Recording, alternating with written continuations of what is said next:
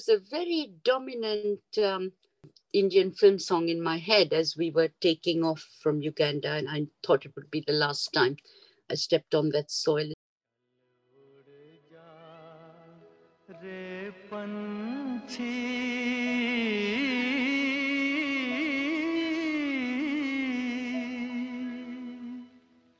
Hello and namaste. This is Expulsion at 50, an oral history project using podcasts. My name is Dola Vasani. In September 2021, I spoke to Jameela Siddiqi from her home in London. At age 20, Jameela found herself leaving Uganda without her parents and siblings. It's a story of the bird that flies away now that this world has become a stranger. चल उड़ जा रे पंछी के अब ये देश हुआ बेगाना चल उड़ जा रे पंछी के अब ये देश हुआ बेगाना चल उड़ जा रे पंछी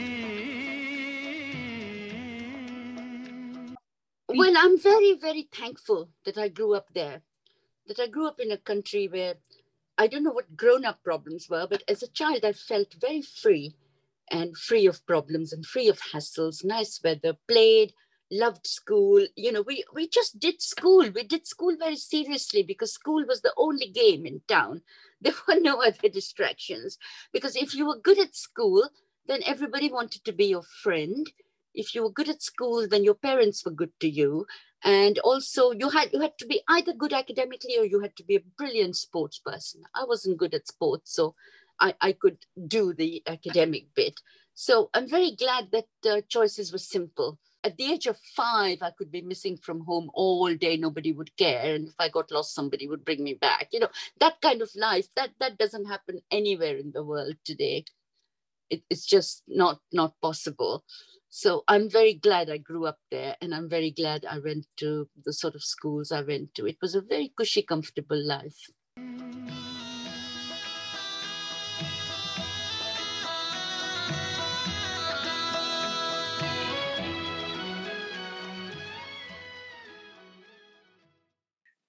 So I understand that you were born in Kenya and yeah. then you grew up in Uganda. Is that right?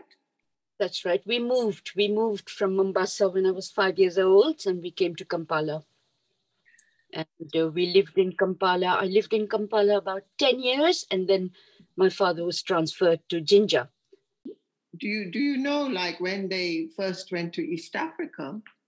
Yeah, after partition in India, to Kenya being a crown colony of the British, the British were very actively recruiting Indians in the teaching professions and the civil service, and also because uh, they had a need for people who, who spoke English. The East African migration was a very different one. There was round one, which was all the uh, railway, people attached to the railway and providers and merchants and so on. The second migration, which was like in the uh, late 30s, early 40s, was very much about civil servants, teachers, educators, lawyers, barristers, people who had been at the bar in London, and you know that sort of exchange. It was a, it was a second tier, you know, literally from one colony to another where the need was.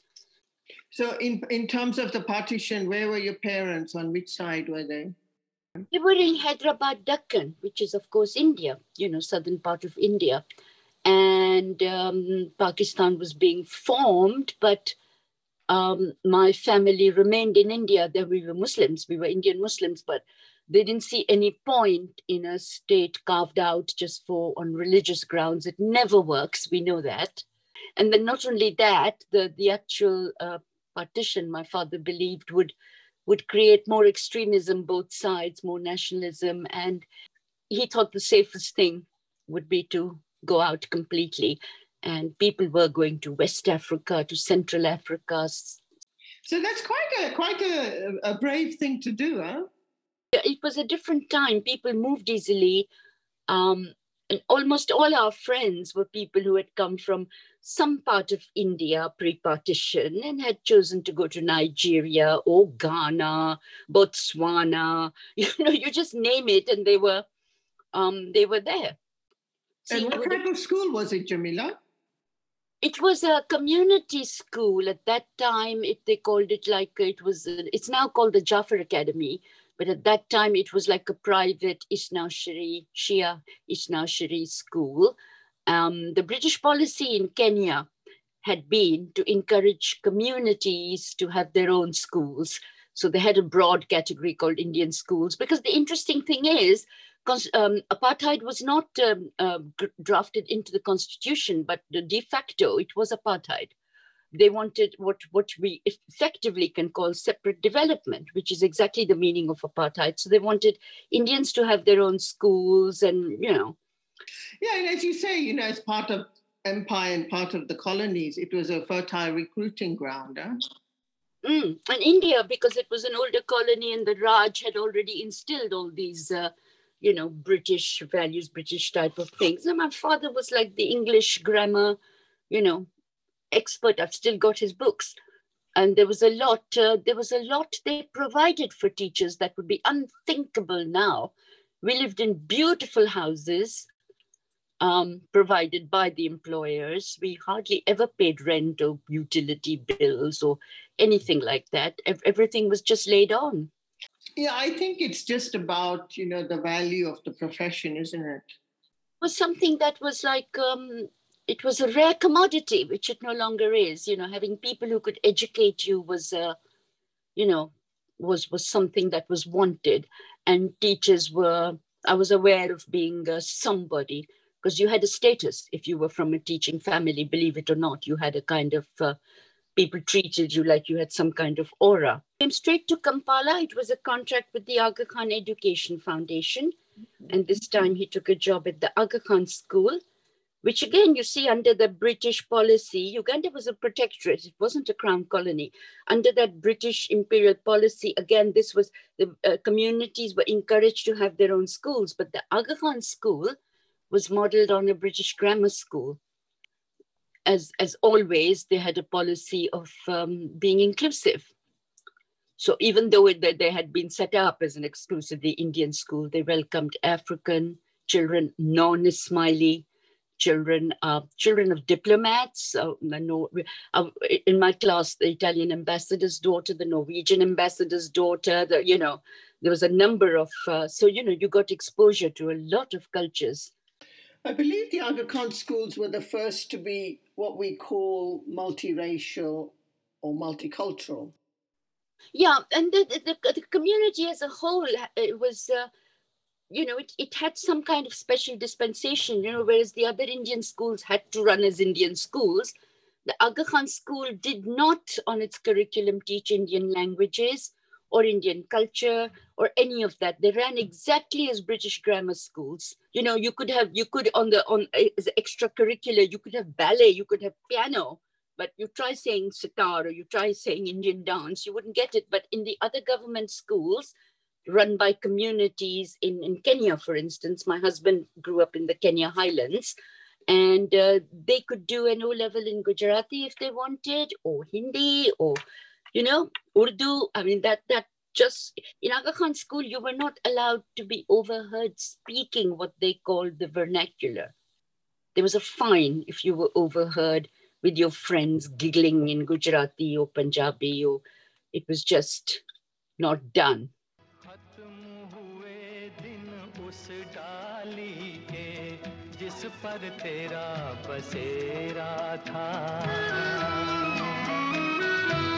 खत्म हुए दिन उस डाली के जिस पर तेरा बसेरा था And how would you describe your family life? Uh, we were aware, and actually, I have uh, friends now from Uganda who often comment that, you know, oh, yours was the only family that had African guests to dinner, and you know, um, because you know we, we never had that thing of we had white friends korean friends japanese friends whichever nationality was there and we had a lot of african friends it wasn't about their race it was about uh, you know, common interests or liking the same thing, or we had neighbors that we socialized with. But we were aware that most um, Indians kept themselves to themselves. But what was very good about the Indian community as a whole was it was very, very united. It now seems like a distant dream when you look at the current situation in the UK, but the the differences, the you know, we went to the Gurdwara, we we visited events in the Jamaat Khana. Um, a lot of my Hindu friends came to the mosque, uh, not the mosque, but the, the, to listen to the the kind of discourses during Muharram. Um, there was a lot of give and take during Ramadan. There were a lot of parties at each other's houses, and then your non-Muslim friends never invited you to lunch during Ramadan. They knew they wouldn't even ask. They'd invite you for the evening to break your fast. There was a lot of unspoken understanding um, because most of them were fresh from the shock of partition. Um, this was one place where you could really have that harmony. I, I grew up celebrating Diwali, celebrating just every everything that was being celebrated, we celebrated. So, after completing your high school and your A levels, you chose to go to university at Makerere in Uganda. Makerere was for Uganda citizens only, which I was. Um, you were fully funded. The Uganda government paid everything, including giving you an allowance and a separate book allowance that could only be uh, traded in the bookshop. Um, and it was all set. Nothing could be better. There was at Makerere. There was some very high flying academics there. There was some very, you know, it had, it was like a top university. Uh, you know, it was twinned with Cambridge, with one of the Cambridge colleges, and um, uh, everything was fine. Life was great. And while on that campus, I would walk around and look at all the professors' houses and think, I'll have that one. No, I'll have that one. When, I, you know, that's all I wanted to do. I wanted to study, then study further, then become a lecturer, professor at Makerere. It's a great life. Everything done for you, nice weather, nothing to worry about. And I just thought, well, I'll become a professor and I'll write lots of fat books to get even with all those who wrote the books I had to keep reading. So that was that was my life's vision. कल हो वहाँ ये जोगी वाला फेरा था ये तेरी जागीर नहीं थी ये तेरी जागीर नहीं थी Okay, and then 1972 comes. Yeah. And then the announcement is made. So, what do you remember of that time? I remember thinking, well, that doesn't affect me because he's asking British Asians to go. I'm not British, I'm Ugandan. Um, so they had been given 90 days, um, and I just assumed it was British passport holders only. I had a Ugandan, I had Ugandan documents, so did my father. Um, so I just carried on. And then then they announced that uh, every Asian in the country had to present themselves for verification. This verification process was so they could confirm whether you're staying or you have to get out. This verification process was an afterthought because once the euphoria had died down of, hey, great, we're kicking them out, they suddenly thought, what are we going to do for doctors, teachers. so the verification really, they pretended it was for your immigration status, but actually it was for your status status. I was in Makerere, which is in Kampala. My parents were in Jinja. So we were not verified together as a family. We were verified separately. I was over 18 anyway. My parents and my brothers, who were then much younger, you know, 12 and 7, something like that. My parents and my brothers, uh, my, my parents, they got the, the stamp that says they can remain indefinitely. Because, of course, my father's a teacher and my brothers are his dependents, as is my mother. I was verified separately and told I had to go. And at this point, it was 30 days to go to the deadline. Because I had spent two months not worrying, not even presenting myself for verification, because I thought, what for? I've got a Ugandan passport. So there you are. You're a student. You're over 18. You're in in Kampala. Your parents are in Jinja with with your younger siblings. They get the stamp to say that they can remain because of his his profession, and you as a student are told that you had to leave. They don't just get a stamp saying they can remain. They they are effectively told they must remain. Stamp his passport. They okay everything, and then they take it in they take it in, which is effectively, you know, you can't leave. But then having done that, yeah, you'll get it back in a few days. We just have to process this, that, and the other. Would you like a bigger house? Literally. They got offered a bigger house as all these big houses were coming up. Let's just stay with your your your story then. So you go to the to get your passport verified, and then they look at it and they say you you could you had to leave. Is that right? And then what happened? He looked at it, he ripped it, he threw it to the floor, and then said to me, Give me your passport. And I said, You just, you just, it's there.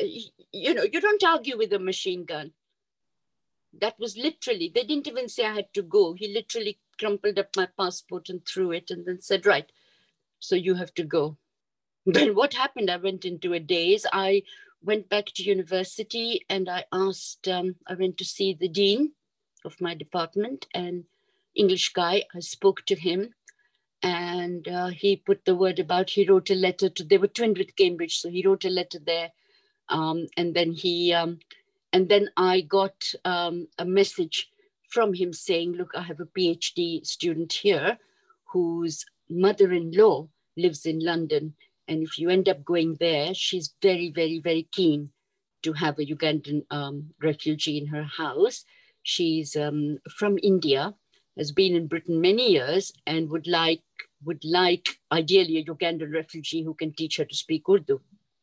You then communicate with your parents. I am assuming that this is what's uh, happening. Uh, no, no, because the phone lines are down, and there's no petrol for me to get a lift to Jinja. There's a, a crowded bus, but times are not safe. There's still a sort of semi curfew on. It's not it's not safe to travel unaccompanied. And uh, there are roadblocks between towns. Um, i try i keep trying to phone i keep trying to phone. Phones are not that widespread. Like there's one phone in my hall of residence downstairs and you need to sort of you know bribe several people to get access to it. It's not easy at all. So then what about the funds to get get the ticket and to to get out? Exactly. Exactly uh, the, the day I went to the bank, they were closed. Another day I went to say, look, I am allowed to take this much out, 50 sterling or whatever. Um, they had run out. They said they can't print anymore. They haven't got ink or something. All of that, all of that. It was Kafkaesque. It was surreal. One of my father's former students, who was now a businessman, he, I didn't know him, but uh, somehow message went because my parents must have realized you know how is she going to do it what's going to happen what's you know i had managed to get a message to them that i've been told to leave so this student came to see me at Makerere, African student, very nice guy. My father used to teach him some years ago. He just came, he cried, he gave me an envelope full of money, and he he cried and he said, I never thought I'd be doing this for you was all very, but I was in such a daze. I'm only now uh, sort of get recognizing the the sort of poignancy of that. But yeah, he just gave me the money and said, I wish I didn't have to. In other words, you know, I wish you weren't going. And similarly, you know, at the airport as well, there was a soldier who was who recognized me. He was also a former student of my father. Very, very kind you know, was as kind as he could be. Because I was still trying to phone home, but the phone box at the airport, I just didn't have, you know, I, did, I had no money. So what could I? He gave me, he gave me some coins and said, yeah, go and phone. I didn't get through. It wasn't working. And then I gave him the number and I said, look, if you get a chance, can you phone and tell them that I've gone on flight this and this? And then, uh, Jameela, if your passport was torn up, how will you, what what travel document did you have then? I had a refugee status uh, finally issued by the British High Commission. And do you remember, Jameela, what date you left? Yes, I left on the 1st of November. And how old were you? 20.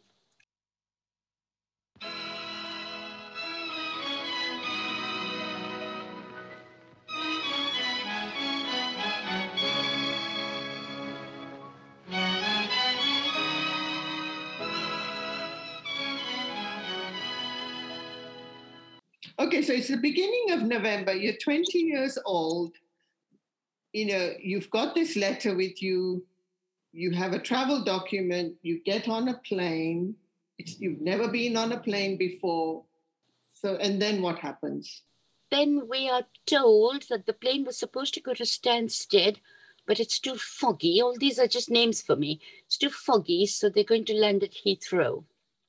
Um, all I remember is coming out of the plane and thinking, oh God, this is like a fridge, because I'd never experienced anything below 75 Fahrenheit.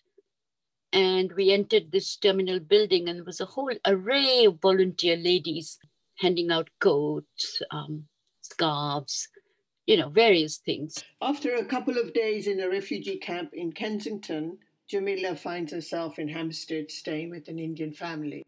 And yeah, that worked out very well for me. It cushioned a lot of the blow because I was then in a very, very nice uh, house with very nice people.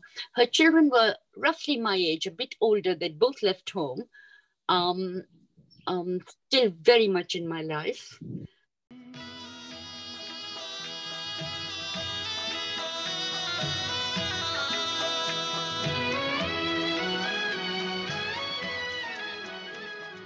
You go to university, you get your degree, then you you know start you know your life post post university, whatever that looks like.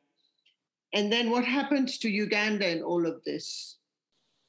I had put it out of my head completely, totally dismissed it utterly and completely, and just I I had just gone into another existence. It's like it feels very weird now, but I must have spent from 72 to 75 in some kind of total daze functioning but now i look back on it with some age and maturity i realize it must i must have felt totally uprooted living living another existence.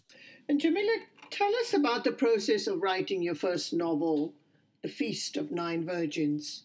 What happened was i just put it out of my head for years and years and years and years and then one day, some 30 years after it, I was writing a novel about something completely different, and into it crept all these characters that I realized I'm, I'm, it literally is like that. I didn't write them, I didn't plan them, I didn't think them. I was writing a jolly little story about a, a film documentary crew, you know, very comical story. And into that crept all these characters from Uganda, including a dictator. And I remember pacing up and down in the garden thinking, what shall I do with them? Why are they trying to come into this story? And then I thought, I'll just write it anyway. And then it all gelled. It fitted into my main stories. I don't know how it happened, but I mean, after 35 years, 30 years of just nothing, nothing, nothing, I'm writing a novel and all this creeps in. And so much of that expulsion stuff crept in I couldn't believe it, but, but I have no memory of writing that novel, but it was all over and done with. It was with a publisher in four months. So that all then gets played into the book. But what happens to Jameela in that process? Like, how was that for you? Very cathartic. Very, um, because I, I have not, apart from one or two, I've not written many factual articles about Uganda or anything. Um, the only way I can deal with that is through fiction. Because fiction is very powerful. Fiction can tell the real story in a way that the history book can't.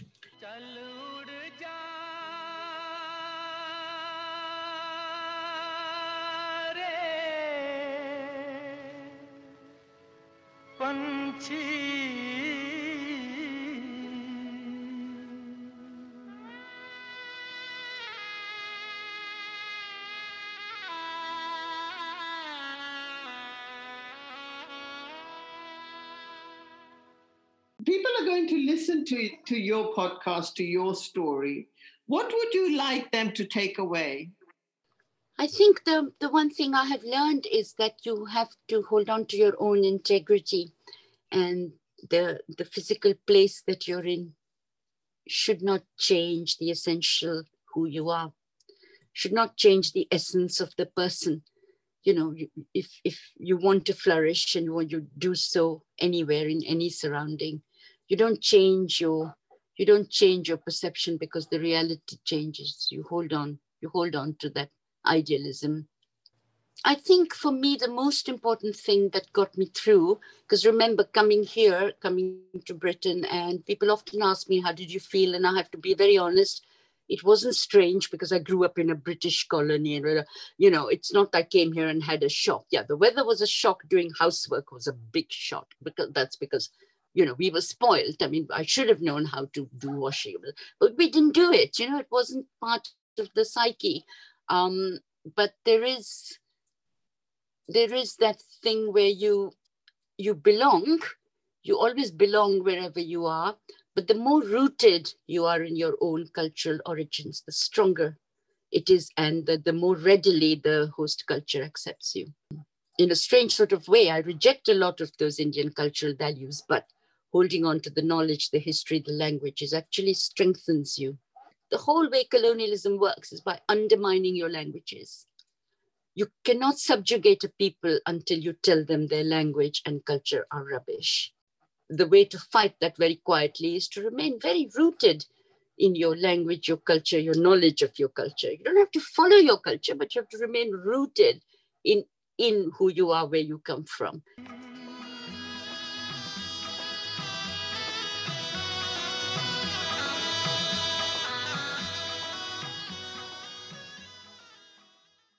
What a great story. I hope you enjoyed listening to Jameela. Please share it with your friends and family. And uh, till next time, be well and be safe.